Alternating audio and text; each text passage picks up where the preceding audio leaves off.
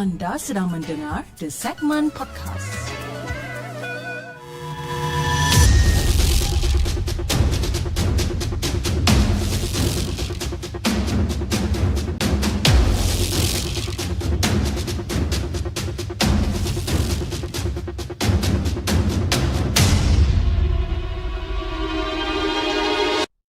أعوذ بالله من الشيطان الرجيم بسم الله الرحمن الرحيم.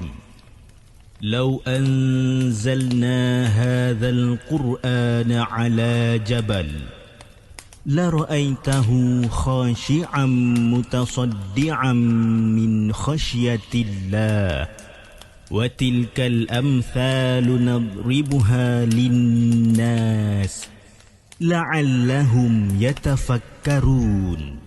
Sadaqallahul Azim.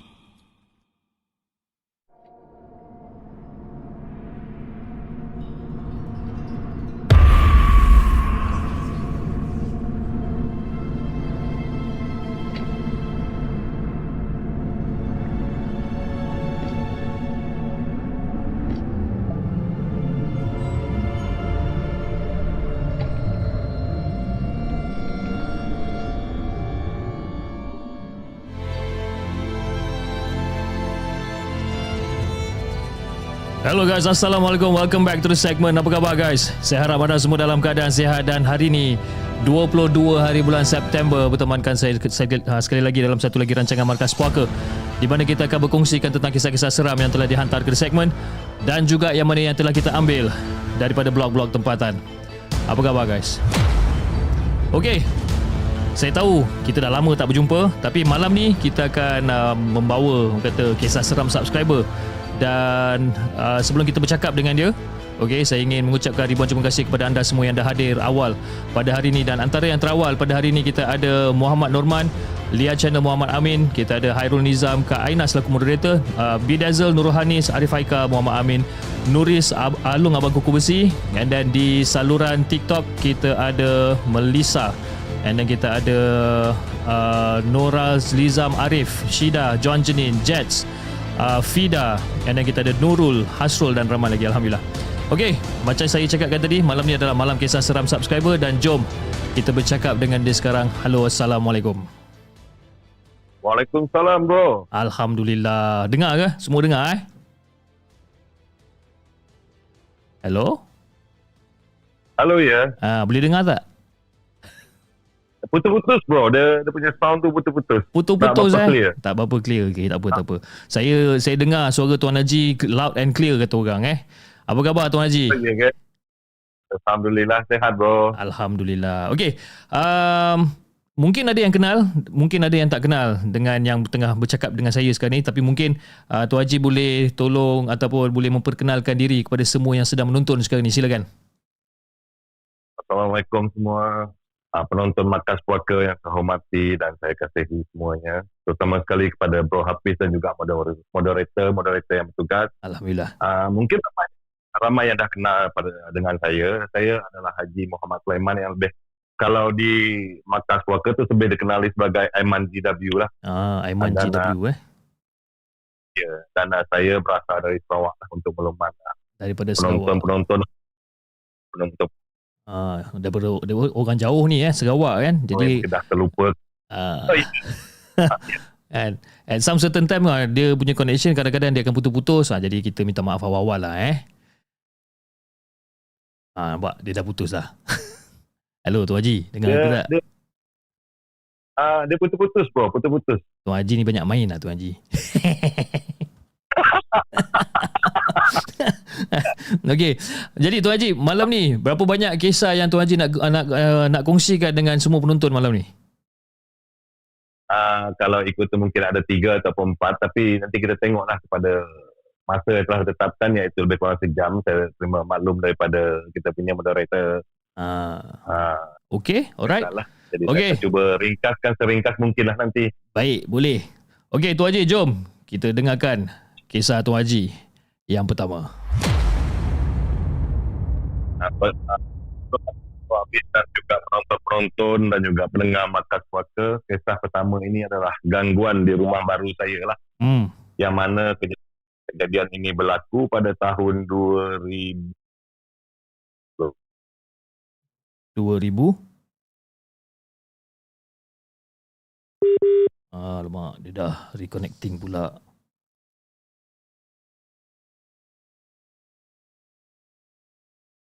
Dia minta bertenang Halo. semua. Ah, hello Tuan Haji. Hello, dengar tak? Halo Bro P Ah, dengar, dengar, dengar, dengar. dengar tak sebab kat sini record connecting terus dekat apa phone saya ni tu yang saya tanya tu Ah, dengar, dengar, dengar. dengar Ah, Okey. Ah, so kejadian ah, berlaku daripada tahun 2001 lah awal tahun 2001 yang mana saya dan orang rumah telah membeli sebuah rumah Okey.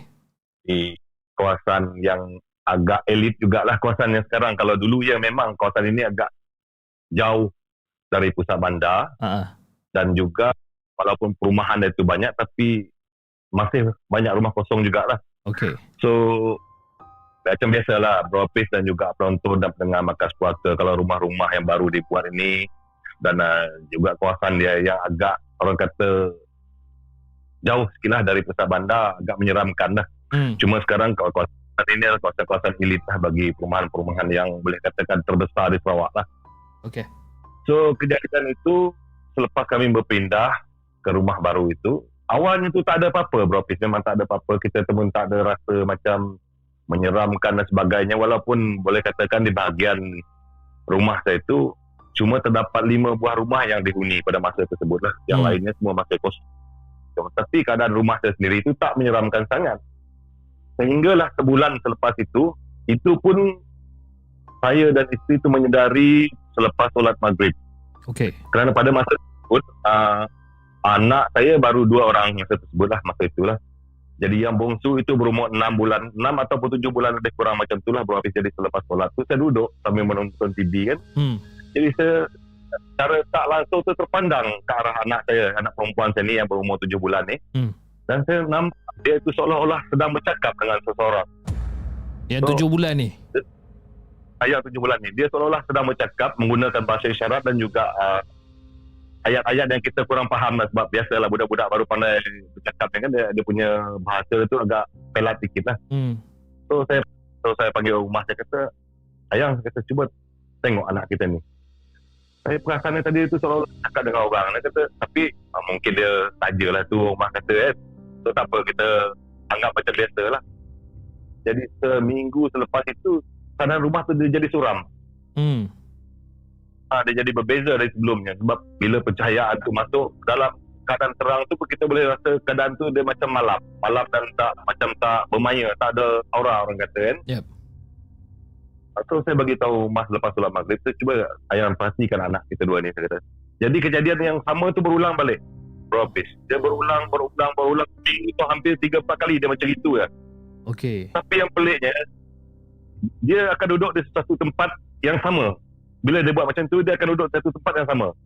Dia tak akan kalau contoh dia tengah sembang kan dia takkan ke mana-mana di rumah ni. Dia cuma duduk di tepi pintu tu je. Hmm. Ha, so kata ini mungkin ada sesuatu yang tak betul ni saya kata. So saya dan rumah tu bercadang ialah kita perbanyakkan solat dan juga uh, buka ayat-ayat suci Al-Quran lah di rumah masa tu kan. Tapi masih juga jadi tu masih juga berlaku Malah pada satu malam itu kalau tak silap saya pada malam Kamis malam Jumaat pukul 12 tengah malam. Sebab anak saya ni dia tidur bilik sendiri kan. Hmm. Hmm. Dalam rumah tu di, di master bedroom lah. Yep. Jadi kedengaran suara, suara orang menyanyi. Alamak. Saya kata, saya pergi ke rumah saya kata, ayah cuba dengar. Mungkin abang salah dengar ataupun abang ni dalam ilusi dan sebagainya kan. Saya kejutkan rumah. Saya kata, ayah cuba dengar. Ada suara menyanyi dan juga suara orang bermain di dalam bilik mandi. Hmm. Bila rumah bangun, saya pun bangun. Kami dah sama-sama bangun lah. So dengar betul-betul. Eh kan suara tu bukan anak suara kita dua kan dia, dia, dia kata. Ah iyalah saya kata. So bila saya dah rumah keluar tu, dia dapati anak saya yang umur tujuh bulan tadi tu di dalam bilik mandi. Dia dia tengah mandi dan bersembang dan gelak-gelak ketawa. Seolah-olah ada seseorang yang apa dengan dia pada masa tu. Sorang-sorang. So ah, seorang-seorang pukul 12 tengah malam Ish. dalam bilik air. Dan bilik air tu untuk makluman propis gelap. Sebab dia kan rendah, Ha. tu tinggi, jadi dia memang tak buka lah. Gelap, memang gelap bila air tu gelap. Ha. Rumah angkat dia, lap dan sebagainya kan rumah dah risau dah. Saya pun risau juga. So kita anggap benda ni mungkin secara spontan atau bagaimana. Jadi saya katakan rumah, apa kata kita usaha cara lain. Dan saya masa tu bagi tahu dengan arwah bapa mentua saya kejadian tu lah. Hmm.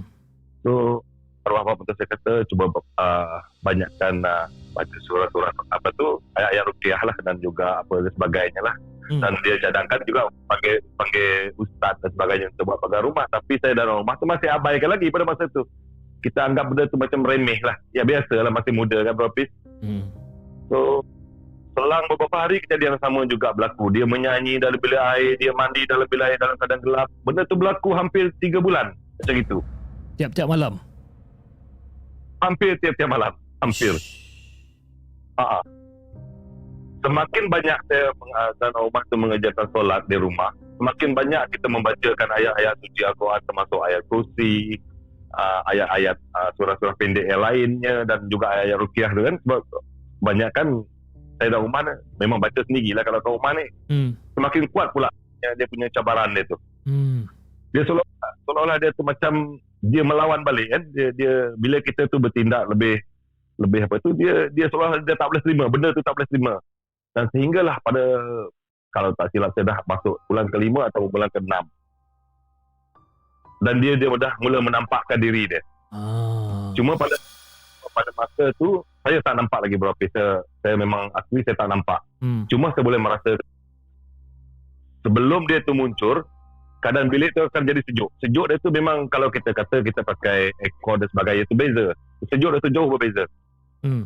Kalau orang-orang yang pernah merasakan sejuk dia, bila benda tu muncul di sekitar dia, mungkin dia akan faham yang saya maksudkan sejuk. Hmm. Dan dia boleh menampakkan diri di hadapan pintu bilik tidur saya dalam rumah yang jadi mangsanya isteri saya. Hmm.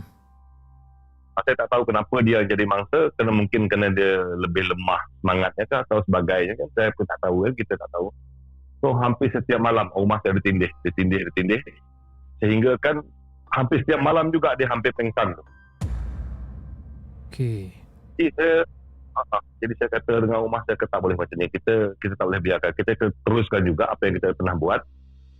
So saya dengan rumah terus rumah kalau saya solat di luar orang rumah akan solat di dalam bilik tidur. Yang mana di kawasan bilik tidur itulah tempat dia bilik tidur utama tu. Sebab Hmm. dia awalnya dia di kawasan bilik air. Di bilik mandi kan? Tapi selepas seolah-olah dicabar dia masuk pergi ke bilik tidur pula. Bilik tidur utama saya dan uh, orang rumah. Jadi dia hampir orang kata tu berapa kalau seminggu tu paling tidak dia akan menampakkan diri dua kali. Hmm. dengan dengan bentuk dia dia bukan macam kita nampak orang kata kalau biasa berapa cerita ni ah, nampak muka menyeringai putih Hmm. hmm. semua tak Hmm.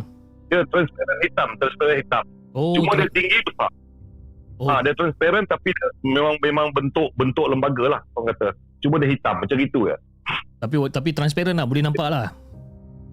dia kita kita boleh nampak true dia, dia. kita Ah. boleh nampak menembusi dia ah dia macam tu mana contoh kalau ada objek lain di belakangnya gitu kita boleh nampak dengan terang objek tu cuma Hmm.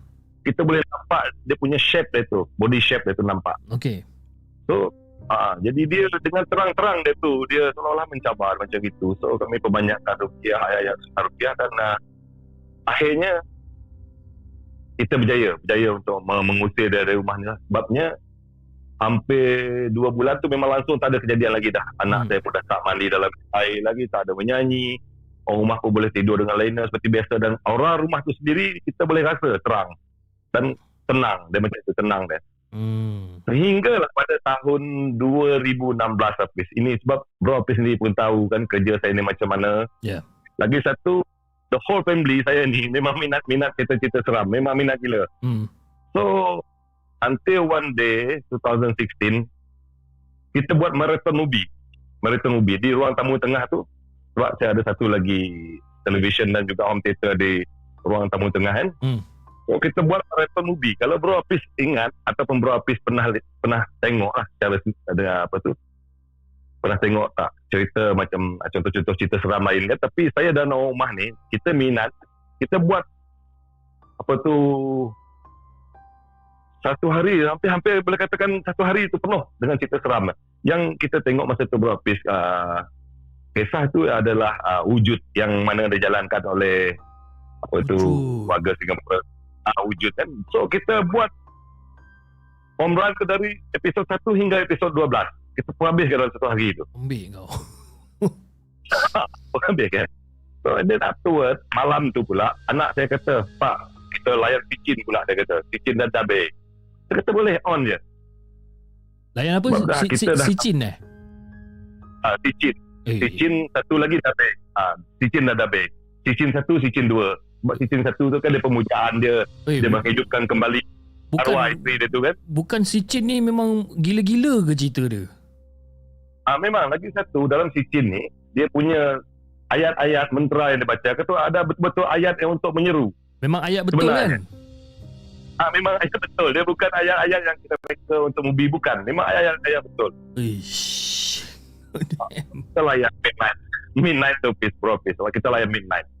Sehinggalah kalau tak silap saya hampir pukul 1 atau pukul 2 pagi. Kita pun habis ke habis.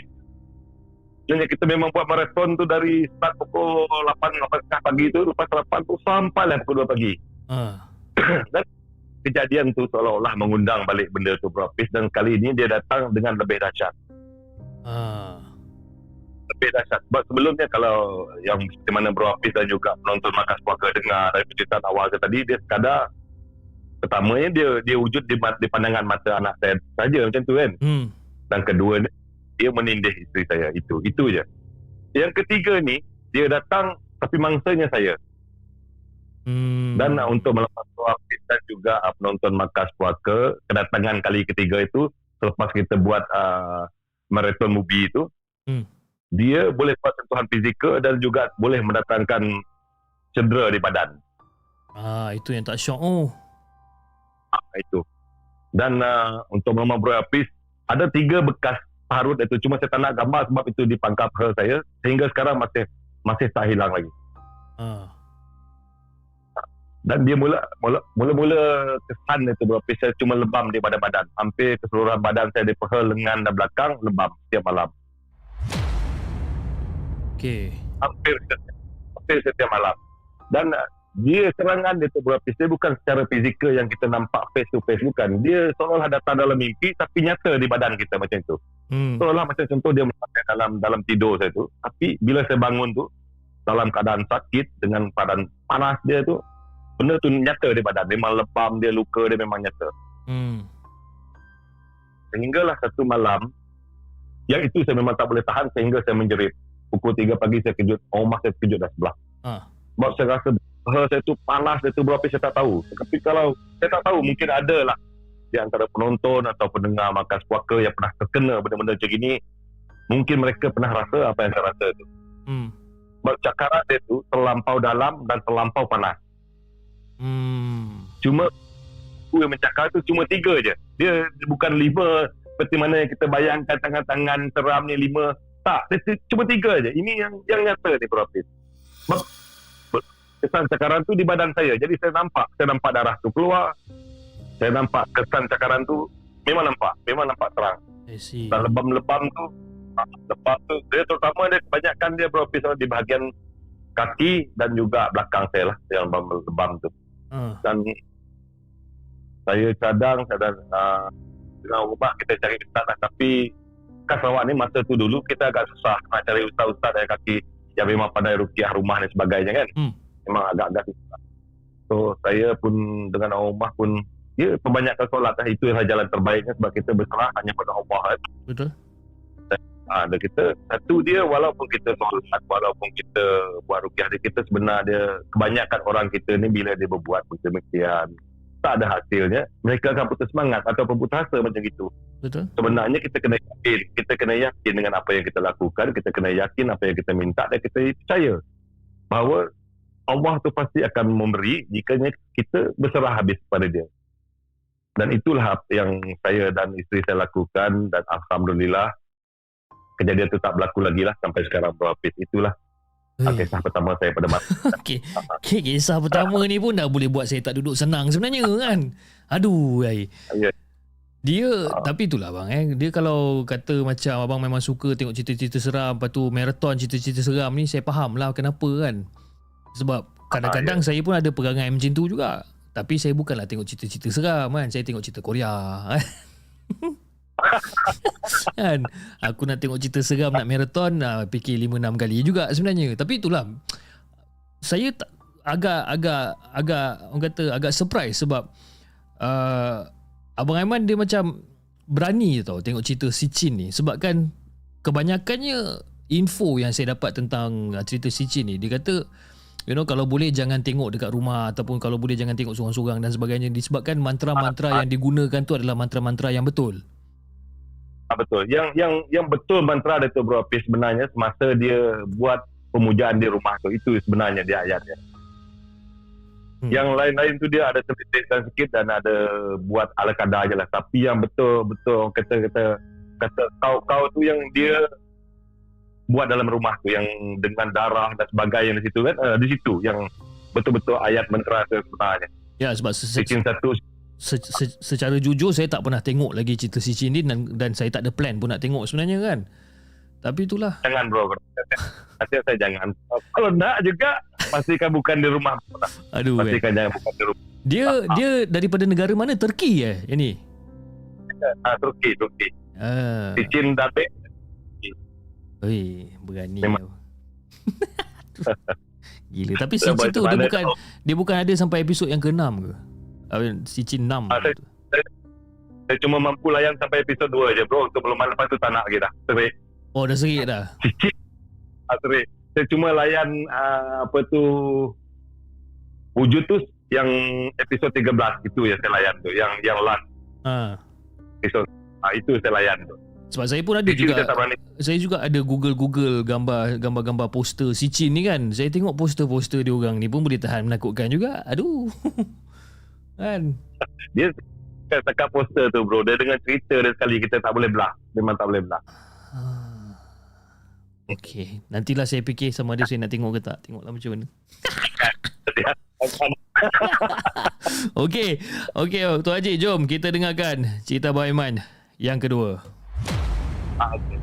uh, maklumat Pro Hafiz dan juga penonton serta pendengar Markas Puaka yang saya sayangi semuanya.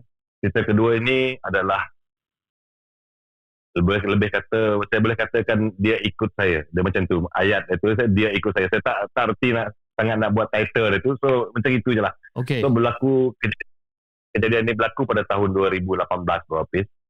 Dan pada masa itu hujung minggu saya ingat lagi hujung minggu Semua masa masa tu saya sebetulnya saya off duty. So saya bawa pergi jalan-jalan lah. Yep.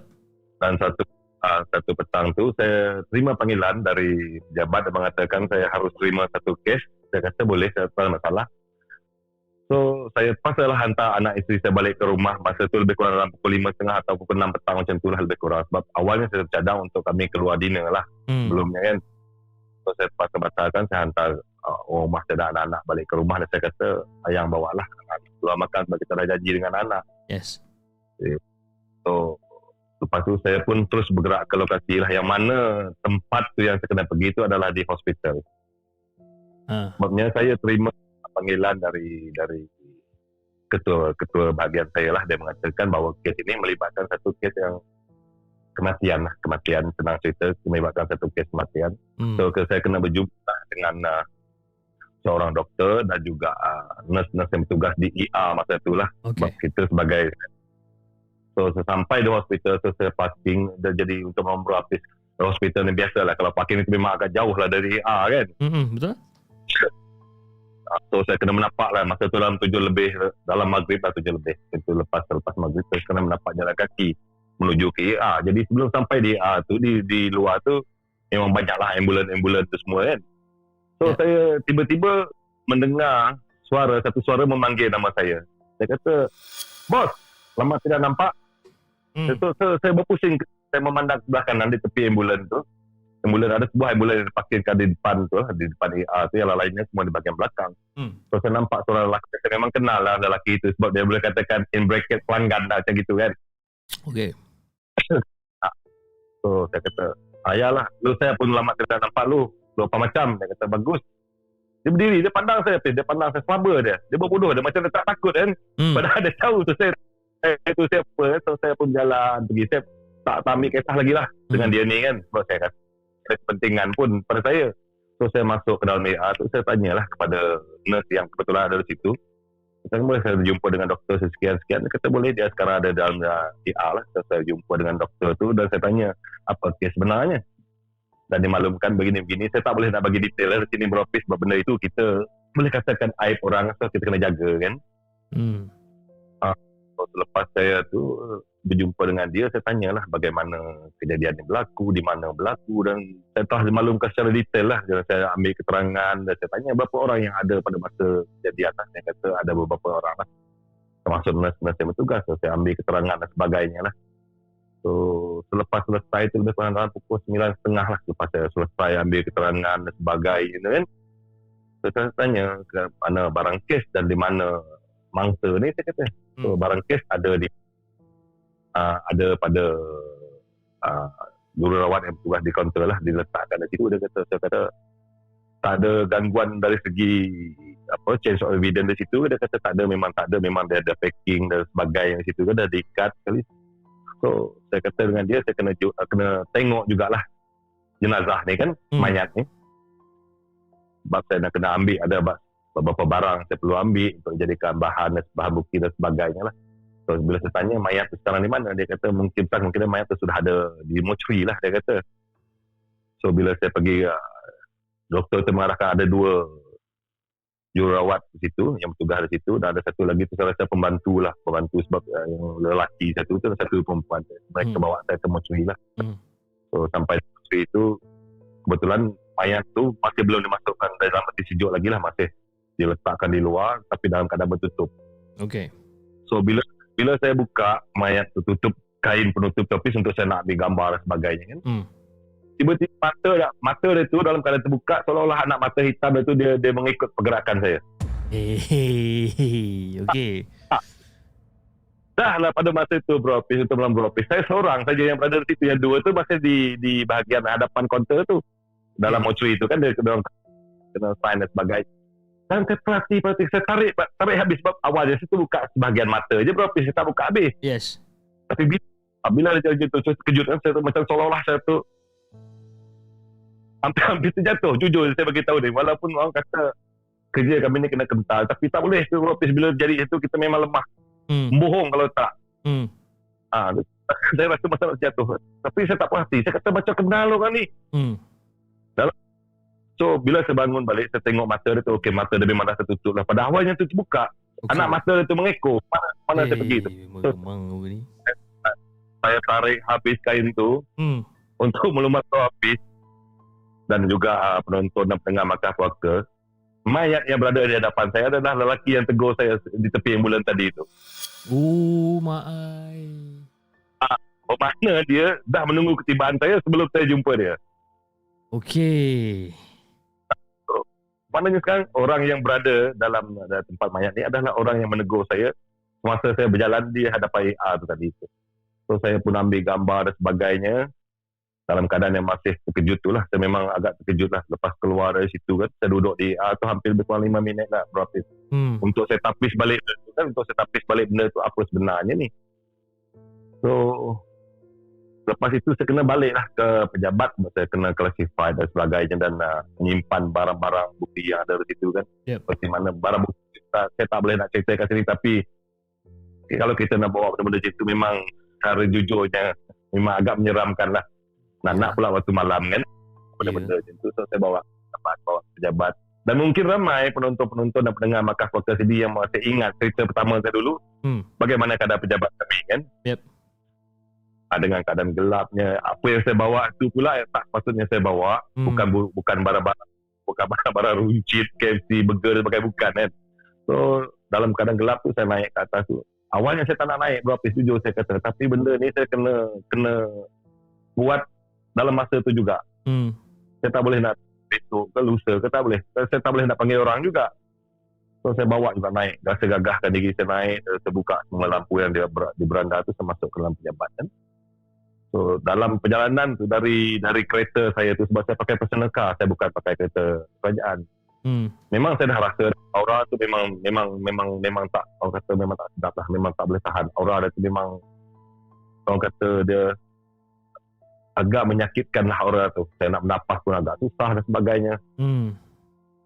bila sampai pejabat saya, saya packing benda-benda tu kan packing secara bagus saya asingkan mengikut item lah saya packing packing packing dan se- selepas tu belum selesai sebenarnya kerja saya tu belum selesai masih banyak lagi saya kena buat tapi saya kena kena pergi ke toilet juga Hmm. sebab ada urusan ya kan jadi saya pergi ke toilet dan bukan masa tu toilet tu gelap Chris. Hmm. memang gelap Hmm.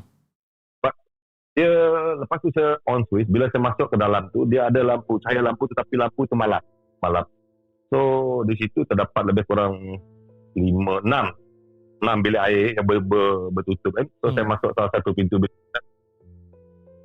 dalam pada saya tengah buang uh, buang air kecil tu saya dengar seolah-olah ada bunyi orang di sebelah so saya berasa lega lah awalnya saya berasa lega sebab saya dengar kan dia dia macam gini je Hmm. So saya anggap ah mungkin ada mungkin ada ada apa tu orang-orang lain eh yang berada di situ selain daripada saya lah. So Hmm. saya santai lah sambil sambil kata dengan lega lah perasaan lega tu.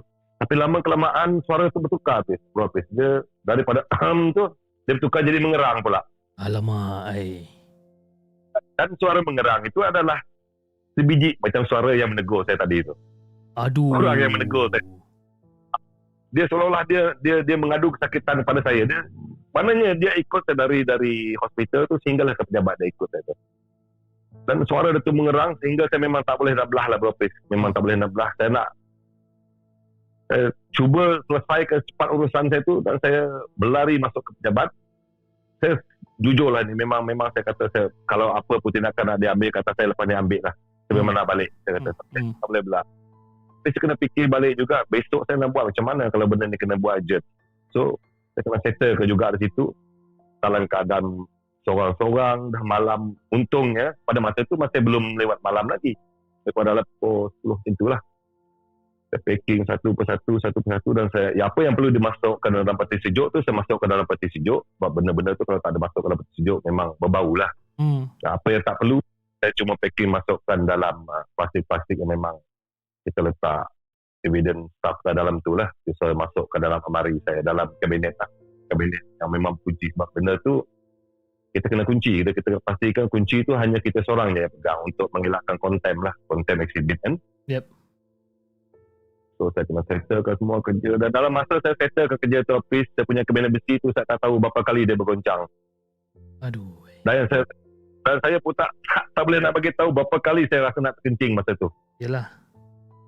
tak. Dan uh, saya buat saya gagahkan juga. Saya buat kerja tu buat-buat dalam gangguan yang memang mampu merapu lah Hmm. peti sejuk bergoncang kabinet saya bergoncang saya kata benda lah ni saya dah buka surah yasin buka segala surah ke pejabat sebab saya. Ada satu radio kecil ke pejabat saya buka. Saya tak boleh nak mengaji saya tak boleh nak baca dah. Hmm. dan memang saya lupa habis dah masa tu. Memang orang kata memang tak boleh lagi lah saya nak keluarkan ayat yang kata nak kadang nak sebut bismillah tu pun parah masa tu. Hmm. memang dah seolah-olah macam jam dah. Tak boleh buat apa. Saya cuma mampu buat kerja saya semampu yang yang boleh. Selengkap yang boleh pada masa tu. Hmm. dan lebih kurang pukul lepas tengah malam tu saya pasal cabut juga berapa saya tak boleh tahan dah. Memang tak boleh tahan dan bila saya balik tu on the way balik saya tak tak terus balik ke rumah sebab saya tahu dia memang akan ikut saya kan Hmm. Kalau dia dah boleh ikut saya dari hospital sehingga pejabat tak mustahil dia boleh ikut saya dari pejabat ke rumah. So saya pergilah ke salah satu tempat uh, kedai makan dan saya stay di situ hampir 2 jam. Hmm. Sehingga saya betul-betul selamat baru saya pulang. Dan alhamdulillah berapa saya selamat sampai di rumah dan gangguan pun tak ada juga masa itu. Hmm. Itulah kisah kedua berapa. Ui. Tapi okey, kisah yang kedua ni, yang yang jenazah tu dia sebenarnya dia apa dia meninggal disebabkan apa? Ah, yang itu saya tak boleh nak nak nak nak apa tu lah. Okey. Cuma dia tak, tak boleh tak boleh nak ceritakan di, di sini lah sebab ini kita pun sedia maklum benda ini kan open kan so Okey. So, so so so basically dia bukan meninggal secara natural cause lah. bukan bukan bukan okay. Scott. Okey, alright, okey. Okey, okey. Tapi seram juga sebabkan jelah masa abang dah sampai, dia dah tegur dulu. Kan? Ah, itulah itulah masalah. Masuk bilik mayat saya- pula, masuk bilik mayat pula, buka zip, mata dia pula terbuka. Aduh. ai. Itulah memang itu yang kebanyakan saya sering pergi hospital sebenarnya untuk kadang-kadang ikut temankan ah, rakan-rakan tugas untuk postmortem dan sebagainya tapi saya tak pernah rasa yang macam ni. Ini yang yang memang yang saya kata saya memang tak boleh tahan. Ini antara Kalau yang paling paling teruk, tahan. paling teruk lah ni.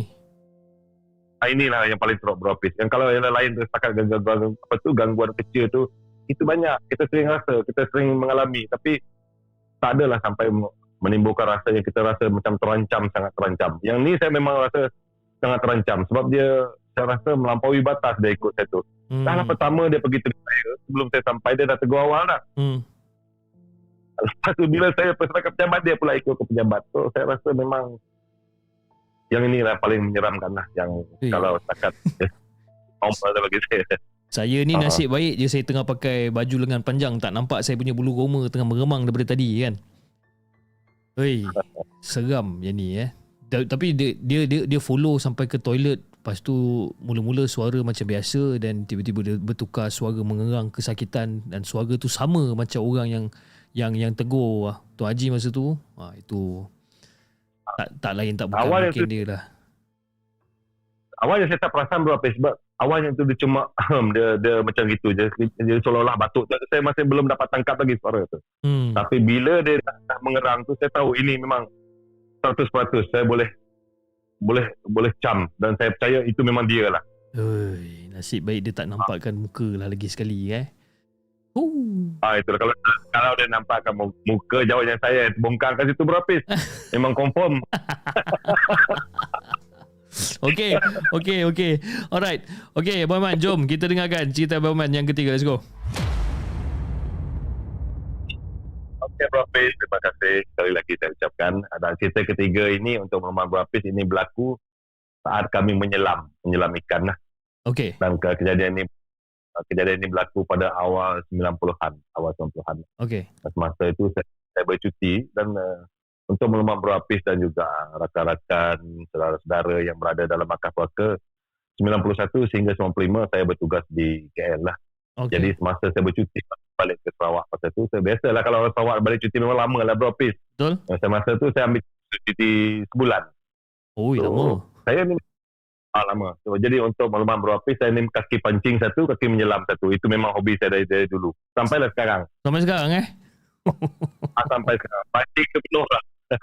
menyelam ikan dan juga so kami saya dan saudara saya tu buat apa program lah untuk menyelam ikan sebab mereka kami sama memang sama minat menyelam ni. Hmm. So kita telah pergi, telah pergi ke satu, salah satu sungai di Sarawak ini yang mana kalau saya sebut di sini saya rasa ramai yang orang pendengar-pendengar dari Sarawak ni tahu kalau sebut Nangai Jagau, Sungai Ngemah Nangai Jagau mereka tahu. Hmm. So kami, kami merancang untuk uh, berjumpa dengan saudara yang ada di sana lah yang kisah yang pertama saya cerita dulu rumah panjang tu uh, di situlah sebenarnya tapi bukan di rumah panjang itu di rumah panjang lain. Itu saya tak nak maklum tapi melalui sungai itu jugalah. Okay. Ah, so kami meminjam perahu dan juga enjin boat lah. Kami bagi tahu mereka kami gunakan dalam seminggu sebab kami nak menyelam ke hulu sungai. Dan uh, kami pergi berlima pada masa itu berapis dan saudara saya ada salah satu saudara saya itu memang orang tempatan di situ. So dia tahulah lubuk-lubuk mana yang banyak ikan ni kan. Hmm. Pesan dia sebelum kami berangkat tu dia kata kalau apa pun yang berlaku di sana selama tempoh kita di sana tu diam-diam pertamanya dan jangan ditegur keduanya. Dan kalau banyak ikan yang kita tembak pun jangan ditegur. Okey. Diam dia kata. Tembak, simpan, tembak macam tu je. So kita mengambil masa perjalanan tu lebih kurang dalam tengah hari untuk sampai di tempat tu untuk kita menyelam tu lah. So bila sampai kita buat uh, pondok, kita buat pondok daripada buluh ni kan. Mhm. Sebab kita akan stay lama. Kita akan stay lah dalam 3-4 hari. Yalah perjalanan tu sendiri mengambil masa. So kita kena mengambil masa jugalah di situ untuk mendapatkan apa tu hasil-hasil yang lumayan kan. Menyelam ikan ni bukan perkara mudah. So bila sampai tu hari pertama tu kita belum buat apa-apa lagi lah bro Hafiz. Hmm. Belum buat apa-apa lagi sebab kita kena siapkan te- tempat yang kita nak tidur. Sebab sebab tempat hutan ni hutan tebal. Kat Sarawak ni hutan tebal masa tu memang tebal-tebal sangat lah bro Hafiz. Dia bukan kalau kita tengok hutan uh, dekat Pahang tu hutan simpan dengan apa semua tu ada macam tu lah. Memang Sarawak ni memang dengan hutan-hutan yang tebal tu. So keesokan harinya pagi tu kami tu belum menyelam cuma kami memasang pukat sahaja pada masa itu dan masa memasang pukat tu uh, saudara kami yang memang orang lokal di situ dia bagi tahu lah yang orang di sana tu kepercayaan mimpi dia agak tinggi lah bro. Memang dia kata mimpi dia tak berapa bagus malam tadi dia kata. Tapi kita teruskan saja dia kata dia kata saya bagi tahu dia tak ada apa-apa lah kalau dah macam itu kita anggap mainan tidur saya kata kan. Hmm. So bila malam menjelma, bila malam menjelma tu kita pun pergi menyelam. Jadi untuk malam berapis menyelam ikan ni kita kebiasaan orang tak tak suka untuk satu lubuk dua tiga orang. Dia kebiasaannya kalau orang-orang yang biasa menyelam ikan ni dia akan satu lubuk seorang. Ini untuk mengelakkan kita tertembak tertembak rakan kita Hmm. sendiri kan. Malulah kita menyelam dalam keadaan gelap dan sebagainya gitu. So lubuk pertama tu saya yang menyelam. Maknanya mereka pergi ke hulu sungai lagi. Setiap lubuk tu seorang, setiap lubuk seorang. So saya menyelam di lubuk yang yang pertama kami turun.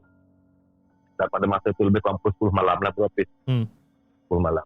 Saya menyelam, menyelam, tembak dapat 45 ekor lah. Ikan baung dan ikan ikan kelah dan sebagainya kan. Ikan kelah ni kita tahu dia memang mahal kan.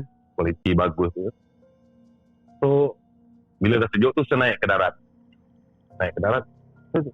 Jadi saya terpandang ke arah dalam kawasan lubuk saya tu juga tapi ke hulu sedikit daripada kedudukan kedudukan asal saya menembak tadi tu kan. Kita tengok di dalam air tu saya ternampak bayangan cahaya lampu suluh tu. Saya kata apa pula yang tak apa-apa ni saya kata kan. Hmm. Dah saya dah saya bagi tahu awal dari awal kita satu lubuk hanya seorang saja yang boleh berada di situ. Kenapa pula tiba-tiba ada orang menyelam di situ? Hmm. So saya tunggu timbul timbul tu tak juga timbul kan. So saya kata ah, biarlah pedulilah dia saya masih nak menyelam kan. Asalkan jangan dia kehilir sedikit nanti kan tertembak saya pula ataupun tak saya yang tertembak dia kan. Betul. Sebab banyak kejadian ah banyak kejadian menyelam tertembak rakan sendiri macam tu lah bro sebab macam tu lah. So saya tak tak, tak ambil peduli lagi lah. Saya anggap itu memang saudara saya ataupun kawan-kawan yang memang kami sama menyelam tu kan. So saya Hmm. menyelam lagi. Bila dah dapat tu saya naik lagi ke darat. Saya tengok lagi eh kenapa pula dia ni masih ada lagi sini. Dia tak tak timbul-timbul ke? Hmm. Sebab cahaya lampu tu dia memang, memang dia menyuluh kiri kanan dalam air tu cari ikan kan. Oh. Cuma okey. badan dia tu ah cuma badan dia tu tak apa nampak. Air tu tak apa dalam sangat. So, lebih kurang dalam satu setengah meter, dua meter, lebih kurang macam tu je air tu, kedalaman air tu. So, saya tunggu, saya duduk ke situ kan. Saya kata, dia ni tak nak mengalah. So, saya tinggalkan dia. Saya terus ke hulu sungai tu. Hmm. Saya pergi, bila lalu satu lubuk tu, saya kira. Satu, dua, tiga. Eh, kenapa pula kami ni lengkap? Jadi siapa yang di belakang tadi tu? Hmm. Padahal setiap lubuk yang di depan saya tu semua ada orang tu. Mana jumlah kami tadi contoh enam kan. Mana enam, lima lubuk di hadapan tu lima orang semua ada di situ. Hmm. Siapa pula yang menyelam dengan saya tadi saya kata dalam pada saya sembang macam sembang dengan diri sendiri ya macam tu kan. Hmm. Cuma saya tak malu pada mereka. Siapa tadi saya ah, pedulikan lah. So saya naik ke lubuk satu lagi. Bila saya menyelam di situ Bro sebelum saya menyelam tu saya rasa dah memang rasa macam lah. Cuma saya kena teruskan juga kan. Yep. So bila saya menyelam tu, ah, saya menyelam tu, seperti mana yang saya dah bagi tahu awal ni, kedalaman air dia tu tak apa dalam sangat. Dia cuma satu setengah meter ataupun dua meter kurangnya tu. So bila saya terjun je Bro Hafiz, so saya suluh, suluh di celah-celah ranting kayu ni atau tunggu-tunggu kayu ada dalam tu atau celah batu kan. Yep. Saya terasa lain macam. So saya seolah-olah diikut oleh seseorang dari belakang saya saat menyelam tu. Okey. Saya kata siapa pula ikut ni. Sebab kita boleh tahu kalau ada pergerakan dalam air tu selain daripada ikan, kalau dia kata manusia, kita boleh rasa kan. Sebab apa tu air bergolak macam mana, warna Yes. macam mana, kita boleh rasa. Kita tahu memang ada orang di belakang tu. Saya kata memang ada orang belakang tu. Cuma saya tak tahu siapa sebab kalau kata dia rakan saudara saya ataupun rakan-rakan lain tu, saya pasti akan nampak saya lampu lampu suluh dia tu. Ini tak, dia memang gelap. Cuma dia mengekor di hujung kaki saya tu. Hmm. Bila saya lipat-lipat saya tu, suluh saya mengekor. Saya ikut dia.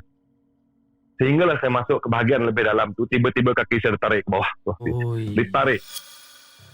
Sehingga saya menggelupur, lapang sampai ikan tu tertembak ke belakang saya, saya, saya tak peduli kalau orang tu manusia, mampu pilih manusia ke bukan, saya tak kisah dah.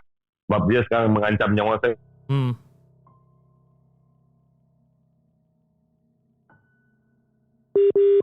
Hello? Uh, cerita tengah rancak saat lagi putus. Okay, sebentar guys eh. Kita cuba untuk reconnect balik dengan abang abang apa abang Aiman ataupun Tuan Haji Aiman. Kita tengok sekejap. Dah nak habis ke ni? Belum belum belum habis lagi. Dia siarannya terputus. Okay, sebentar guys eh. Kita akan letak Biasalah eh gangguan-gangguan teknikal macam ni ya memang macam tu lah. At some certain time kita akan ada gangguan-gangguan teknikal.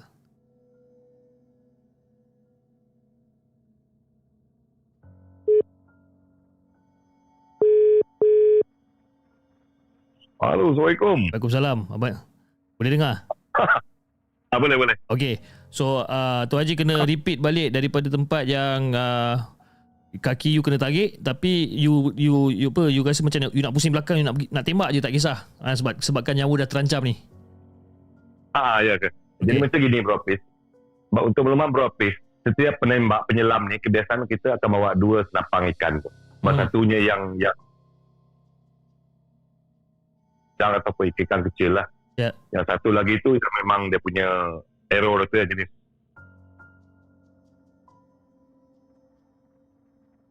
Ui, malam ni lain, ma- lain macam lah malam ni eh.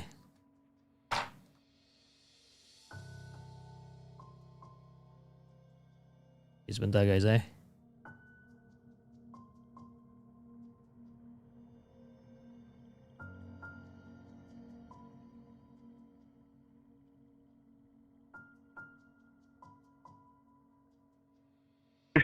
Hello. Halo, halo dapat dengar tak? Ah okey okey sekarang dah dapat dah dapat dengar dah. Tak tahu saya. Sebab saya punya sini okey. Cuma Ah. dia reconnecting terus. Tahu kenapa. Ah So- okey. Bro Apis, dua-dua anak panah saya, saya lepaskan ke belakang. Saya tembak ke belakang. Saya kata kalau ini manusia, itu dia yang cari naas. Bukan saya yang cari naas. Betul. Sebab pertama kita dah dah memang dah dimaklumkan kan untuk menyelam di salah satu lubuk tu cuma seorang. Yes. Tapi tetap tetap Bro Apis, saya boleh nampak anak panah saya tu terus Hmm. lepas ke ke apa tu ke dasar tu lah. Memang tak ada mengenai siapa memang tak ada orang ke situ. Cuma masalahnya sekarang ni kaki saya tu masih ditarik ke bawah. Oh, masih ditarik. Okey. Masih masih ditarik. Dan saya menggelupur pada masa itu Bro Apis. Alhamdulillah pada masa kejadian tu sebab lampu suluh saya ni saya dah tak tahu ke mana arah dah saya suluhkan. Kebetulan ada salah satu saudara saya tu dia lalu lubuk yang saya menyelam tu. Dan dia perasan keadaan saya masa tu seolah macam menggelupur di dalam air tu. Hmm. Dia berpandukan lampu suluh saya tu kan memang tak, tak balance lagi dah. Sebab Hmm. saya dah dah, dah meronta-ronta nak melepaskan dia. Dia menyelam selamatkan saya masa tu. Hmm. Dan saya dapat tarik alhamdulillah saya dapat tarik ke ke tepi pantai tu lah ke tepi kalau orang-orang Iban sana kata batu kerangan Hmm. dia batu, batu kan Ah, so saya dapat tarik ke pantai pada masa saya duduk jadi lepas tu dia panggil semua saudara saya datang masuk saudara yang memang lokal situ dia kata kita tak boleh nak teruskan lagi lah. Dia kata lagi pun saya dah memimpi yang tak apa-apa elok malam tadi dia kata. Hmm. kita baliklah balik ke pondok pada malam tu. Bila sampai di pondok tu mereka tanya lah mereka tanya pada saya apa sebenarnya. Yang berlaku saya ceritakanlah dari awal dia sehingga saya dalam keadaan macam tu lah. So kita beranggapan benda tu habis di situ je bro. Hmm. Ya, jadi kita pun merehatkan diri lah kita tidur pada malam tu. Dan untuk bro Hafiz lantai yang kita buat tu cuma daripada buluh je so Okey. maknanya masih ada ruang-ruang di situ kan Ya. masih ada ruang-ruang dan saya ingatkan kejadian yang berlaku pada saya tu habis setakat di lubuk tu je lah tak kita memang takkan menyangka lah benda tu dia boleh follow ke macam mana ataupun dia bertindak sekali lagi. Cuma gangguan kali kedua ni masa saya tidur tu dia tak adalah seteruk yang semasa saya dalam dalam sungai itu sebelah sungai saya memang tak boleh nak melepas. Mm-mm. Cuma beza sekali dia cuma dia, dia tarik hujung-hujung kaki serta dari bawah tu, Mm. melalui celah-celah buluh. Dia tarik, tarik, tarik. Itu je lah gangguan dia hingga ke pagi itu. Dan uh, selesai pagi itu kita pun berbincang bahawa kita tak nak lagi dah menyelam dari kawasan tu kita berpindah ke lain lah keesokan harinya. Dan itulah cerita saya yang ketiga Bro Fiz. Hey, yang ketiga ni dia apa hantu air ke apa? Allah alam lah Bro Fiz. Tapi saya rasa memang hantu air lah. Saya rasa memang. Sebab dia saudara saya memang lokal situ dia kata kawasan tu memang terkenal dengan benda-benda macam tu lah. Ah. lubuk-lubuk situ. Pada Dan- awal tak tak nak di situ propis sebab tapi dia mengatakan orang-orang tempatan jarang menyelam di situ. So kita beranggapan kalau orang jarang menyelam ataupun membuka kawasan tu ikan masih banyak kan. So Hmm. ak- mungkin akibat sifat tamak lah tu sebenarnya tu kan. Hmm. Nak ambil lebih. Nak ambil lebih lain pula yang jadi. Ah, lain pula jadi. Tapi masa masa kaki Abang Aiman kena tarik tu, Abang Aiman dapat rasa ke geng- genggaman dia tu ataupun ataupun macam mana? Dapat dapat rasakan genggaman. Cuma kita tak nampak secara fizikal macam tu. Kita macam saya saya cuma boleh uh, rasakan genggaman itu memang memang ketat lah genggaman dia tu. Memang memang saya rasa. Tapi cuma saya tak tak, tak nampak secara fizik physical body dia tu ataupun tangan dia tu menarik saya, tak- saya tak nampak masa tu. Hmm. Atau mungkin dia memang ada di situ atau mungkin saya tak perasan ni adalah maklum kita sekarang ni bawa nyawa kan. Yalah. Mana tak, tak sempat nak nak pasti kalau kata kata kalau katakan kita memang nak melihat ke situ memang bohong kita sekarang dah nyawa sendiri pun hampir hilang. Takkan dah nak, nak cari masa untuk semata-mata nak nak tengok dia kan? Memang tak sempat lah. Memang, memang tak ada. Saya tak, tak tak nampak. Cuma saya boleh rasakan genggaman dia tu. Okey. pada dua belah dua belah kaki saya. Bukan satu kaki dua-dua belah. Jadi selepas pada kejadian tu, ada pergi menyelam, menyelam lagi tak dekat situ? Dekat situ tak kita cuma berpindah ke bahagian yang lebih jauh lagi ke hilir sungai lah Oh, so tempat tu memang Kita- just just last last time dekat situ lah masa tu. Ah, itu yang last dia. Selepas mereka selamatkan saya tu, kita orang terus berhenti menyelam, tidur. Lepas tu besoknya kita tu berpindah ke sungai lain. Dan Hmm. Alhamdulillah kita menyelam sungai lain tu memang keadaan selamat lah. Berarti tak ada apa-apa gangguan. lah. Weh, berani betul lah aku berani eh. Segelam sana, selam sini. Aduh, lai. Oh no. Saya tak tahulah seronok ke tak kan. Jadi tapi saya seboleh-boleh saya tak nak lah menceburkan diri dalam hobi yang yang macam ni sebab banyak orang cakap, "Oi, memancing ni seronok pis, memancing ni seronok kan." Jadi saya macam saya tak nak saya tak nak start lah, saya tak nak cuba lah. Dan takut tersangkut Boleh lah. kan. Dia, dia sebenarnya kalau memancing ataupun benda-benda yang macam gini bro, dia menguji iman sebenarnya kan. Hmm. Kalau kita memancing, kalau kita memancing satu jam, dua jam, kita nak kena tengok iman kita. Kalau Hmm. orang yang tak tahan apa ataupun dia memang tak minat, dia memang takkan layan. Sebab kita tak semestinya dapat ikan kan. Hmm. Ah, macam itulah. Dia Hmm. lebih kepada menguji iman itu, menguji Meng- kesabaran kita. Menguji kan. kesabaran kan. Saya ni bukan Ah. saya ni bukannya orang yang jenis penyabar sangat. kan. Aduh yai. Okey, Abang Mat ada cerita lagi? Boleh lah eh. Kita belanja lagi satu cerita. Ah bolehlah satu cerita. Sebenarnya banyak lagi tapi saya ambil yang paling cerita yang paling ringkas lah ni. Sebab Ah, masa kita pun hampir tak- sampai satu tak- jam kan dah hampir satu jam. tak apa kalau nak terlebih sikit satu jam pun no problem kan. Tak apa. Saya ni saya ambil cerita yang ringkas. Ini baru-baru berlaku pada tahun 2020. Okey, Ini jom. berlaku ah, Okey, ini jom kita dengarkan sebenarnya- cerita Abang Aiman yang keempat. okey. Terima kasih Bro Hafiz. Ah, Untuk cerita keempat ini adalah tali pocong. Saya bagi tajuk adalah tali pocong lah. Tali pocong pula. Aduh, lai dia ni. Hari Jumaat dia cerita tali pocong. Aduh. Ah, ini ini berlaku pada tahun 2020. Masa itu arwah bapak saya meninggal lah berapa arwah Innalillah. bapak saya. Ah, dan ah, pada masa tersebut arwah bapak saya meninggal betul-betul dalam genggaman tangan, tangan saya lah. Hmm. Saya sempat baca surah Yasin tiga kali masuk kali keempat dia pun padam sambil menggenggam tangan tangan tangan kanan tangan kiri saya lah Hmm. dan pada masa itu hampir berkumandang azan subuh Okey. jadi selepas meninggalnya arwah bapak saya macam biasalah kita beroptis kalau ada yang meninggalnya kita akan mandi jenazah dan sebagainya kan. Hmm. So lepas perbincangan di antara keluarga ya, atas permintaan arwah bapak saya juga dan permintaan pak saya saya kata jenazah arwah bapak saya dimandikan di rumah lah Hmm. dan yang yang beri mandi jenazah itu adalah saya sendiri propis untuk melakukan propis uh, sebab uh, anggota-anggota dari surau ahli-ahli yang memang mandi jenazah ni mereka bila mereka lihat uh, tengok saya masa tu kan Hmm. kata saya nak anak sendiri yang mandi jenazah. Jadi dia tanya lah pada saya uh, mereka panggil saya Haji Haji Man. Haji Man tahu tak mandi jenazah? Saya kata Alhamdulillah tahu saya kata. Nak ke mandikan jenazah arwah bapa kamu? Itulah kehendak saya saya kata. Hmm. kalau dibagi peluang siapa yang saya sendiri yang mandi jenazah? So untuk mandi jenazah ni mungkin ramai yang masih belum tahu untuk mandi jenazah ni kan kita perlu beberapa kain dan sebagainya untuk kita mengelap kan bagian-bagian tertentu dan sebagainya lah Hmm. kain-kain yang putih So kan sebelum dimandikan jenazah tu selepas arwah bapa saya meninggal tu kan kita ada biasa ikat kepala, tangan dan kaki dia untuk mengelakkan dia daripada keras kan daripada mulut terbuka dan sebagainya ikat Yep. kepala tu.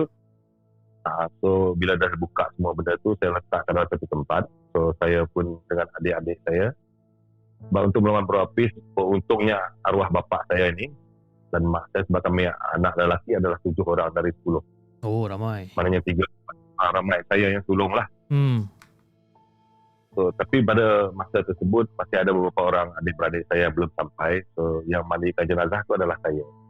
Selesai mandi jenazah tu, sabun dan kain-kain untuk saya mandikan jenazah arwah bapa saya tu, saya letakkan di satu sudut lah dan saya beritahu adik saya lain kata ini jangan dibuang sembarang. Saya kata termasuklah ikat pocong tadi itu jangan buang sembarang. Hmm. Sebab kita tak tahu ada yang ambil kesempatan di situ. Kita pun sedia maklum kan. Kalau bagi orang-orang pengamal ilmu hitam ni mereka perlu dan mereka suka sangat benda-benda yang macam itu kan. Yep. So bila selesai itu urusan mandi jenazah tu seperti biasa saya dengan beberapa orang ahli-ahli surau lah mengkafankan arwah ayah saya lah. Hmm. Sambil mengkafankan itu macam biasalah saya baca surah Yasin dan sebagainya sambil saya mengkafankan tu. Dan uh, Alhamdulillah pengurusan jenazah arwah bapa saya tu berjalan dengan lancar. Dan uh, semoga arwah bapa saya ditempatkan di kalangan orang-orang yang beriman Amin. itu. Uh, jadi selepas itu Hafiz, selepas uh, tahlil hari ketiga saya kena balik semula ke Sibu. Hmm. So sampai di Sibu tu sebab saya masih banyak barang-barang yang saya tinggalkan tak terurus masa tu kan. So bila dah selesai tu saya balik semula ke Serike untuk meneruskan tahlil sampai tahlil ketujuh. So bila saya sampai di kampung, untuk melama berapis kampung saya Serike. Hmm. Untuk rumah ayah dan ibu saya di Serike lah. Bila sampai di sana tu, betul masa tu selepas solat maghrib. Ibu saya bagi tahu man yang kata, eh mak, kata. Tapi untuk melama berapis, mak saya panggil saya haji, saya panggil dia hajah sebab kami sama-sama haji hajah kan. So, haji dia kata, haji man dia kata, ya hajah mak. Dia kata. Ajah mak eh. Ini saya panggil dia dia saya biasa dengan mak saya saya bergurau saya memang suka bergurau dengan mak saya sebab tu kalau saya balik kampung walaupun saya anak sulung habis umur dah lima lebih saya masih tidur dengan mak saya Ah, biasalah tu. jujur Ah. so mak saya kata ini masalahnya dia kata saya kata apa lagi masalahnya mak saya kata kain tali pocong itu dengan sabun dengan kain-kain untuk mandi jenazah tu Diorang terlupa nak kuburkan tak ada yang berani Oh. Dia kata kenapa tak benda tu dah lama kalau terlepas ke tangan orang-orang yang tak tak bertanggungjawab macam mana mak kata. Sini leman kau tolong kuburkan. Bila saya kata. Bila saya kata. Sekarang apa boleh kalau kau nak. Eh, mampu pi aku tak nak lah malam hari ni saya kata. Kan? Ha ah. Bangang tak bangangnya saya beropis. Nak mencuba kekuatan diri saya tu kan. Ah. Saya bawa tali pocong saya kain saya tidur. Saya letak ke atas kepala saya. Mak ai ni. Sampai mak saya kata, Man jangan buat macam tu. Jangan kau nak cabar diri. Dia kata. Hmm. Orang rumah saya duduk sebelah saya lagi. Orang rumah saya tak nak tidur sebelah saya. Hmm. Saya cuba baring bro. Hampir lima minit saya tak boleh. Tak boleh lelap mata. Memang dia lain rasa ada aura dia tu lain macam. Okey. Lepas tu saya duduk. Saya duduk saya keluar kejap dekat luar tu saya isap rokok, isap rokok, rokok. Saya cuba lagi sekali lagi bro. Masa tu dah lepas pukul 1 pagi lah. Hmm. Pukul 1. Sebab saya memang tak boleh tidur. Saya cuba alih ke bahagian tinggi lagi tak dapat. Saya letak bawa betul-betul ke atas kepala saya pun tak dapat. Saya dah bungkus dalam satu kain putih kan. Hmm. tinggal tinggal untuk saya kuburkan. Sebab benda tu di rumah ni kebanyakan dia anak-anak kecil ramai anak saudara saya kan so dia orang tak nak tak, tak berani pegang lah. Saya kata nak takut apa kita besok juga akan menjadi jenazah saya kata Hmm. Untuk menyedapkan hati saya sendiri kan. Padahal saya tu takut sebab dia dah seram sejuk lah. Hmm. Dah seram sejuk jangan buat kerja lah. Bagi penonton pendengar maka puaka jangan buat kerja macam saya buat ni. Ah. So, selepas kepala. Saya letak kepala. Saya tak boleh nak tidur berapa. Saya meremang satu badan. Tak boleh. Lepas tu hampir pukul 2 pagi lah. Saya nekat berapa. Sebab saya memang tak boleh tahan lagi. Saya Hmm. nekat. Pukul 2 lebih pagi saya berjalan lebih kurang 50 meter ke dalam hutan dari rumah tu. Benda tu tu saya kuburkan. Hmm. Saya ambil cangkul saya tak boleh. Saya memang tak boleh. Jadi benda ni tak kubur malam ni saya tak boleh jalan. Saya kata saya boleh, tak boleh belah. Saya Ah. jalan seorang diri. Saya tak, tak saya dah ajak adik saya seorang. Dia tu memang penakut. Auzubillah. Ah, ah. Takut dia tu tak boleh tak boleh nak bagi dengan orang. Tak boleh share langsung. Dia bagilah kawan penakut ni.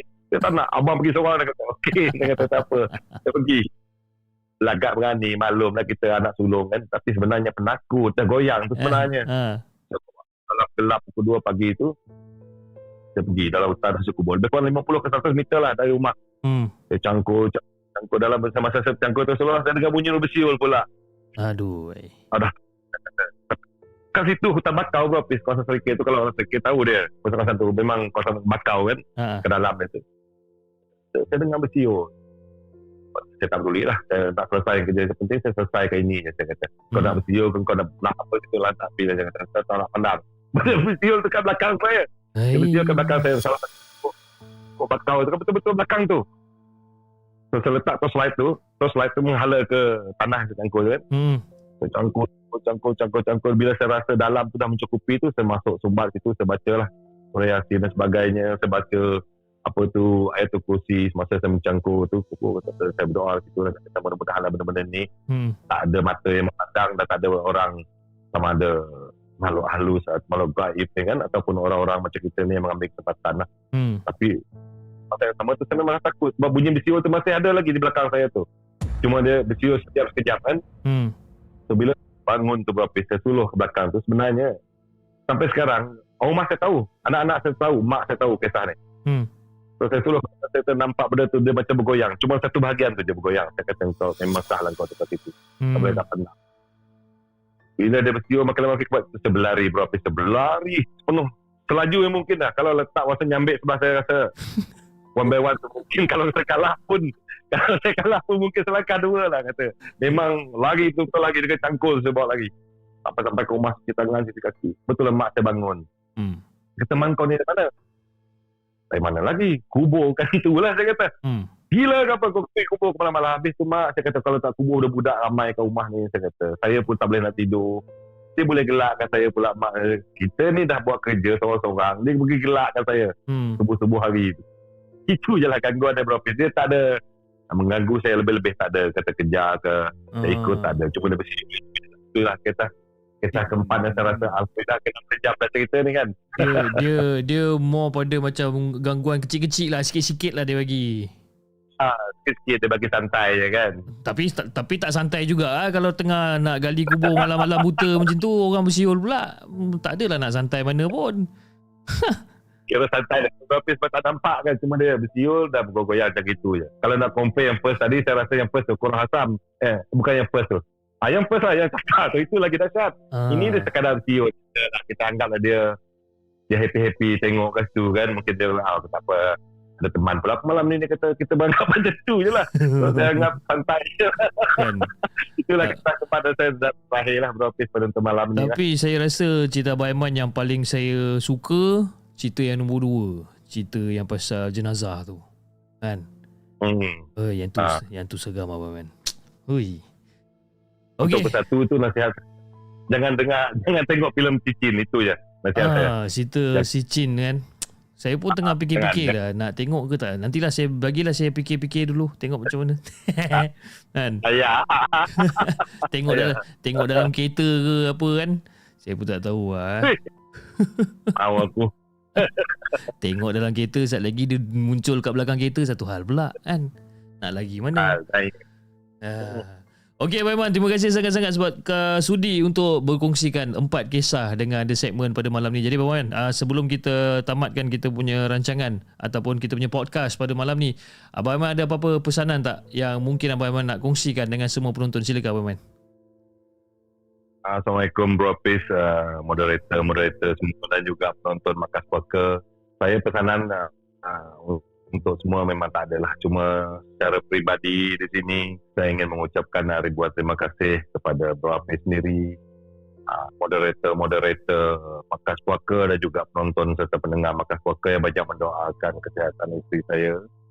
Dan saya rasa doa tuan-puan semua itu saya tak mampu nak balas Hmm. di dunia dan juga di akhirat saya tak mampu nak balas. Mungkin pada tuan-puan benda tu satu perkara yang boleh katakan benda yang ringan lah. Tapi pada saya berkat doa Pro Hafiz, moderator-moderator dan juga rakan-rakan uh, Markas Puaka Alhamdulillah isteri saya beransur sehat Alhamdulillah.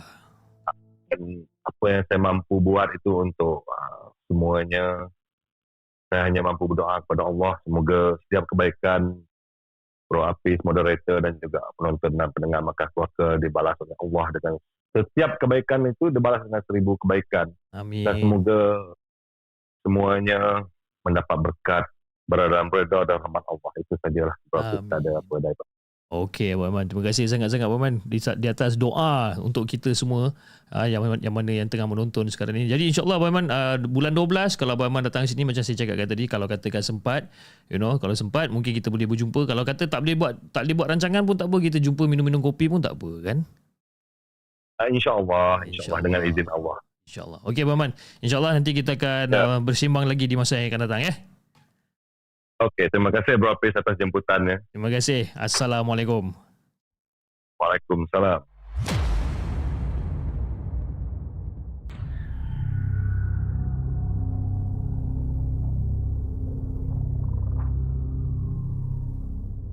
Jangan ke mana-mana. Kami akan kembali selepas ini dengan lebih banyak kisah seram. Itu dia guys, kisah empat kisah ataupun empat cerita yang dikongsikan oleh Abang Aiman ataupun Tuan Haji Aiman berkenaan dengan uh, kisah-kisah seram yang beliau hadapi selama ni lah. Alhamdulillah. Okey, uh, sebelum kita uh, mengakhiri kita punya rancangan pada malam ni saya ingin mengucapkan ribuan terima kasih kepada anda semua yang masih lagi setia menonton rancangan Markas Puaka pada malam ni dan yang telah menyumbang melalui super sticker super chat dan juga TikTok gift pada malam ni dan antara yang telah menyumbang daripada Ima Sebentar eh saya tengok kejap. Uh, Ima. Ima kata salam dari uh, dari Singapore Hafiz. Terimalah sedikit sumbangan ikhlas. Keep up your good work. Semoga terus maju terus maju jaya. Terima kasih Ima di atas sumbangan besar yang anda telah berikan pada malam ni ke rancangan Markas Puaka. Uh, saya nak ucapkan selamat datang kepada Muhammad uh, kejap eh. Muhammad Muhammad Rafshan Suhanan ha, telah menjadi members Jenglot yang terbaru dan juga Lil Devil 872 telah menjadi member Sang Saka selama 4 bulan. Dia kata hello penunggu puaka semua get well soon. Ha, Alhamdulillah. Dan juga di uh, saluran TikTok uh, saya minta maaf saya tak dapat nak bacakan uh, sumbangan yang terlebih dahulu sebabkan tadi kan ada masalah lagging tadi. Jadi saya dah restart uh, dia punya TikTok application dan bila dia dah restart yang mana yang dah, dah, dah beri sumbangan yang awal tadi tu dia punya nama-nama semua hilang okey? Jadi saya bacakan yang yang mana yang ada uh, uh, yang ter, yang tertera uh, pada malam ni daripada Jadin Jumaat daripada Acira dari, uh, daripada Mel uh, daripada Angah King daripada Said Nur, John Jenin dan juga daripada Kebab Squad dan juga daripada Madi. Terima kasih di atas sumbangan TikTok gift yang telah anda berikan pada malam ini. Okey, saya rasa itu saja guys untuk malam ni dan insyaAllah besok kita akan bersiaran jam 9 malam uh, dengan episod yang terbaru Mana Suka Podcast. Uh, jadi mungkin uh, penonton-penonton di TikTok jadi uh, mungkin anda boleh datang ke rancangan uh, Markas Puaka di saluran Merah untuk menonton uh, Mana Suka Podcast pada hari esok okey. Jadi guys, saya rasa, saya rasa itu saja untuk malam ni. Kepada anda di saluran TikTok, jangan lupa tap-tap love dan follow akaun Markas Puaka dan anda di saluran YouTube. Jangan lupa like, share dan subscribe channel The Segment dan insyaAllah kita akan jumpa lagi on the next coming episode. Assalamualaikum.